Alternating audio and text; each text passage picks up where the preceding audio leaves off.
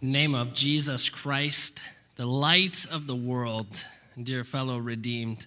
Text for our meditation this morning comes from Matthew chapter 2, the gospel lesson.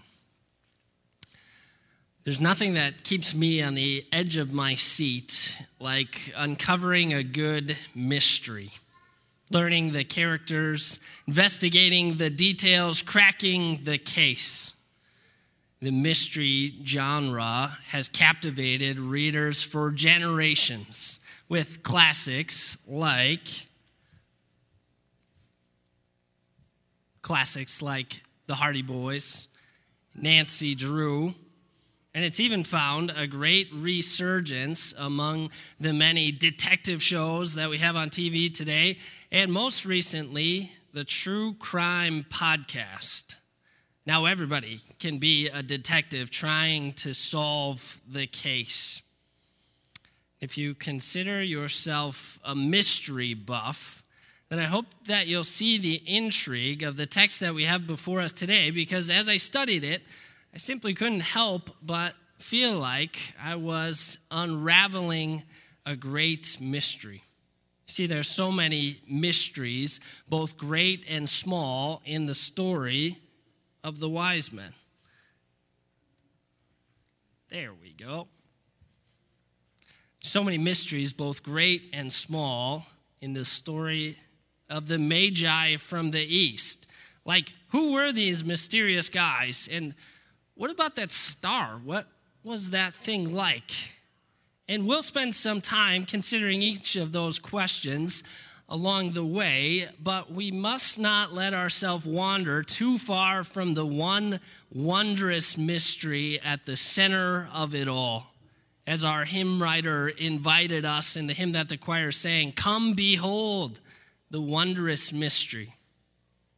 But let's not get ahead of ourselves. Let's see the story as it comes. So it begins. After Jesus was born in Bethlehem in Judea, during the time of King Herod. Here's where we come across our first mystery, the first character that we want to learn about King Herod. And the mystery is how history has given this particular king the title Herod the Great. When you remember all of the other things that this king did. Sure, he had great building accomplishments, like rebuilding the temple in Jerusalem, which bears the name Herod's Temple. And he also built this wonderful palace on top of a plateau called Masada. Right down there on the edge, that was Herod's summer palace on Masada. I actually got to visit there. I got to stand right down there on the edge and look up at there in Israel. It was pretty cool, pretty great building project. Herod also built one of the engineering marvels of the ancient world, the harbor at Caesarea. Sure, he was a great builder, but when you remember the rest of the things that King Herod did, things like murdering or executing most of his own family because he thought that they were conspiring against his sons, uh, against himself, even putting to death his own sons.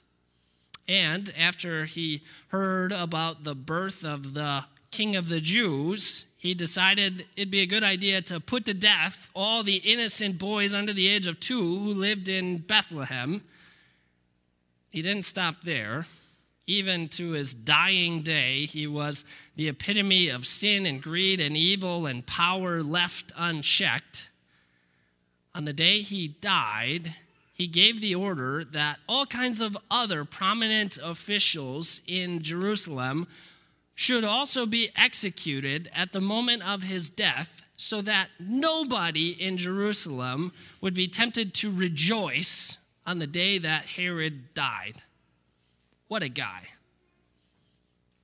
How history can remember him as Herod the Great tells you something about the way that we evaluate our heroes. So it was during his tyrannical reign that Magi from the east came to Jerusalem. That brings us to our next question, our next mystery. Just who were these guys? Who were the Magi from the East? And now, most of what we probably think we know about the Magi comes from traditions or songs like the popular Christmas carol, We Three Kings. Christmas carol that suggests that there were three and that they were kings.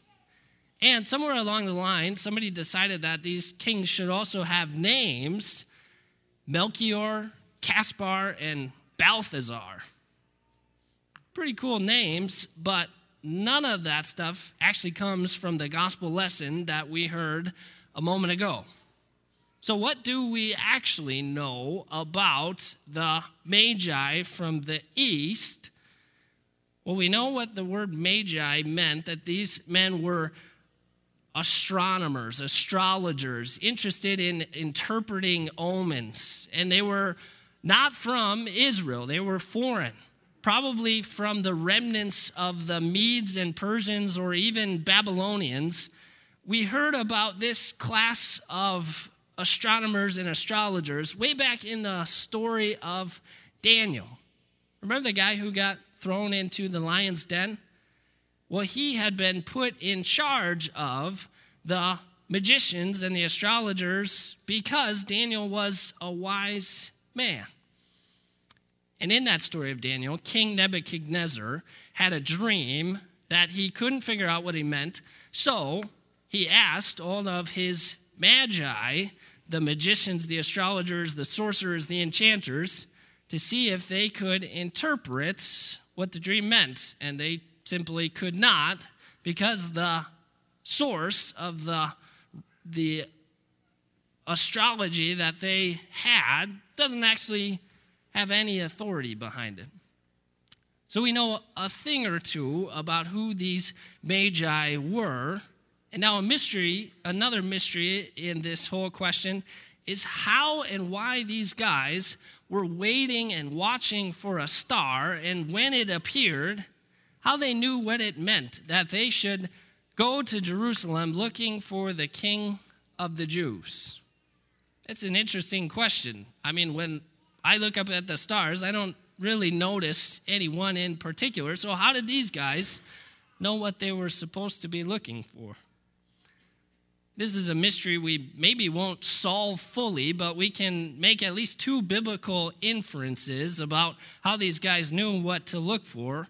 For one thing, Daniel had been put in charge of this group of wise men, and we know what a faithful believer he was, even willing to be thrown into the lion's den rather than compromise his faith.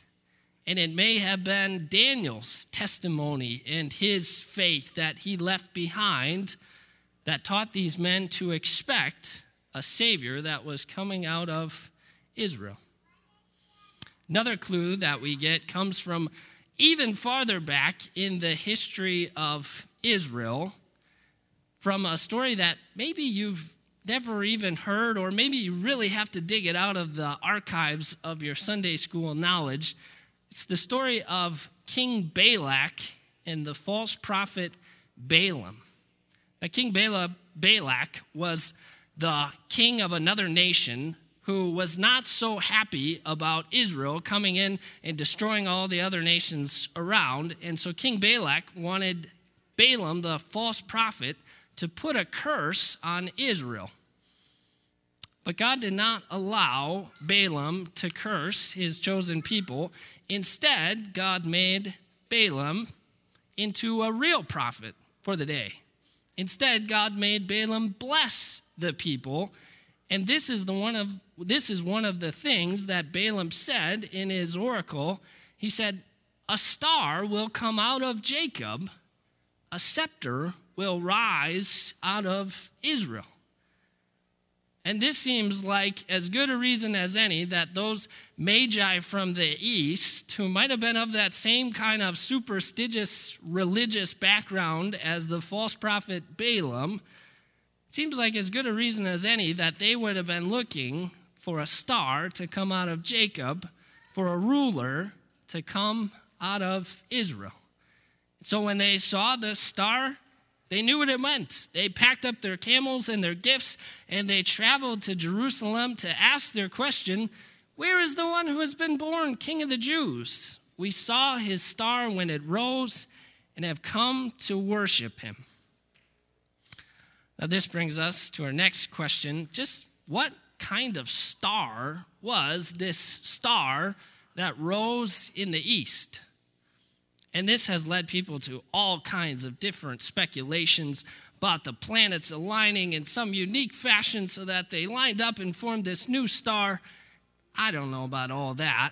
These guys, they were astronomers, they were astrologers, and they said it was a star.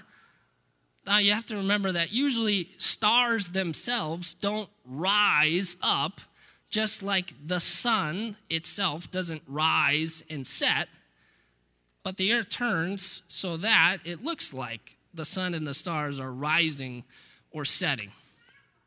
But who knows? Maybe this star was some miraculous star that God made rise up into the sky to mark this sacred time in the history of the world, to fulfill Balaam's prophecy, and to be a beacon to lead these foreign magi to Christ. Now, isn't it kind of ironic that the Magi, the foreign Gentiles, are the ones who are in the loop? They're the ones who seem to know what's going on. They're the ones who come to Jerusalem to ask them, Where's the king born of the Jews? They come to the Jews, the ones who were supposed to be waiting for the shoot from the root of the stump of Jesse, for the ruler whose origins were from of old, for the king to sit on David's throne. The Jews had been waiting for that ruler to come forever. And now these Gentile magi are the ones who come asking about him. Hey, did you guys see the king who was born of the Jews? We saw the star rise. Do you know anything about it? And the Jews were mostly oblivious, and then their oblivion turned way to fear. When King Herod, who King Herod wasn't actually a Jew himself, but he was serving as the king of the Jews, when he heard this, he was disturbed, and all Jerusalem with him. Now that's the kicker, all of Jerusalem with him it's not such a big surprise that King Herod was disturbed that any threat to his power would arise. We know what a bad guy he was. But all of Jerusalem with him was disturbed that a star would rise, that this would signify the coming of the ruler that they had been waiting for, the promised Messiah. They were disturbed that the promise was finally coming true. Anyway, at least they knew where to look. At least they still knew academically what the word said, what the prophet said. They still knew that the prophet Micah had said, He will be born in Bethlehem, in Judea. He will be the shepherd of his people Israel. And so at least the chief priests and the scribes are able to point the Magi in the right direction but what a response from God's people, from God's chosen nation, the one that He had given the covenants and the prophecies and the promises and the laws. First, total oblivion, and then fear. And then after that, they just really don't seem to care at all. We don't hear about any of those Jews in Jerusalem going with the Magi to worship the newborn king of the Jews. Seems like after that, they just really didn't care. Fear and then apathy. What a response to the birth of their Savior. It's a mystery that goes beyond me, but a mystery that is perhaps simply explained by what sin does to the human heart. See, at its essence, sin is unbelief, a darkness intent on choking out every light of life and grace and truth. And this darkness is a very part of us. Not created that way, not there originally, but this darkness is an intruder bent on keeping us in darkness. And we see that darkness in the world around us. We see all the evil that happens. This past week while I was on vacation, I was listening to one of those true crime podcasts about two grandmothers. Their names were Helen and Olga. And at the beginning, they sound like they could have been members at Mount Olive. They were seemingly helping homeless men to try and get on their feet. Turns out what they were actually doing, Helen and Olga, were taking life insurance policies out on homeless men and then running them over with their cars so that they could collect on the life insurance. That almost sounds as bad as King Herod. Now, it's easy to point the light and shine it on the evil of the world, to shine it out there. But what about when we shine it in here? What do we uncover? That we're probably far more like the chief priests and the teachers of the law than we'd like to admit. That sometimes we are just flat out bored to tears by what the Word of God said to us, careless, apathetic. Or maybe we are more like King Herod, bent on power and greed and unable to relinquish, relinquish control at any cost. It's a sad reality that we really do have more in common with the ignorant, apathetic chief priests and with the abominable King Herod than we do with the innocent babe of Bethlehem. We are all united in darkness, the darkness that sin has brought upon this world. And this is the darkness into which the light of the world has entered. This brings us to the one wondrous mystery we simply must behold, as our hymn writer called us when he said, Come behold the wondrous mystery in the dawning of the King. He, the theme of heaven's praises, robed in frail humanity. In our longing, in our darkness, now the light of life has come. Look to Christ who condescended, who came down, took on flesh to ransom us. You see, God must send light to call us out of darkness, and that's exactly what he does. He does not hold back, but he unleashes it. He sends the true light that gives light to everyone into the world, not just for Jews, but for Gentiles as well, for all people. Today, as we celebrate the festival of Epiphany, the Greek word that means to appear or to make appear, to reveal, we see God make appear a special light in the sky to guide these foreign Gentile magi to the light of the world. He guides these men out of darkness into the light. And so that star that the Magi saw back in the east, now they see it again. The star they had seen when it rose went ahead of them until it stopped over the place where the child was. When they saw the star, they were overjoyed. Literally, the text says they rejoiced greatly, a great joy. They were beside themselves with joy. That's what happens when the light comes and drives out the darkness. So the Magi follow the star, and on coming to the house, not the stable, the house, they saw the child with his mother Mary, and they bowed down and worshiped him. Then they opened their treasures and presented him with gifts of gold and frankincense and myrrh. These were gifts fit for a king, the best that they could offer for the light of the world that they had now received. So the Apostle John's words ring true about who received the king and who didn't. His own did not receive him, yet to all who did receive him, to those who believed in his name, he gave the right to become children of God, children not born of natural descent nor of a human decision or a husband's will, but born of God.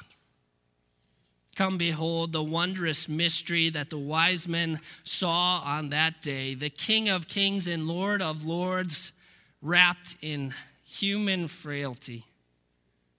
See these men bow down, sitting on the grounds next to the child who was the light of the world as they offer their gifts. And the light called them out of darkness the light made these foreign priests, astrologers, into children of God. That, my friends, is what the true light has done for you and me as well. Gentile sinners like us. The Apostle Paul explains this mystery to us once and for all. This mystery is that through the gospel, the Gentiles are heirs together with Israel, members together of one body and sharers together in the promise in Christ Jesus. That is the mystery of Epiphany uncovered. Jesus, a light for all people. May the true light guide us ever to himself. May that true light drive out the darkness of our sin. And may the light give us light to reflect it in the world all around us so that everyone we know can come to share in our joy.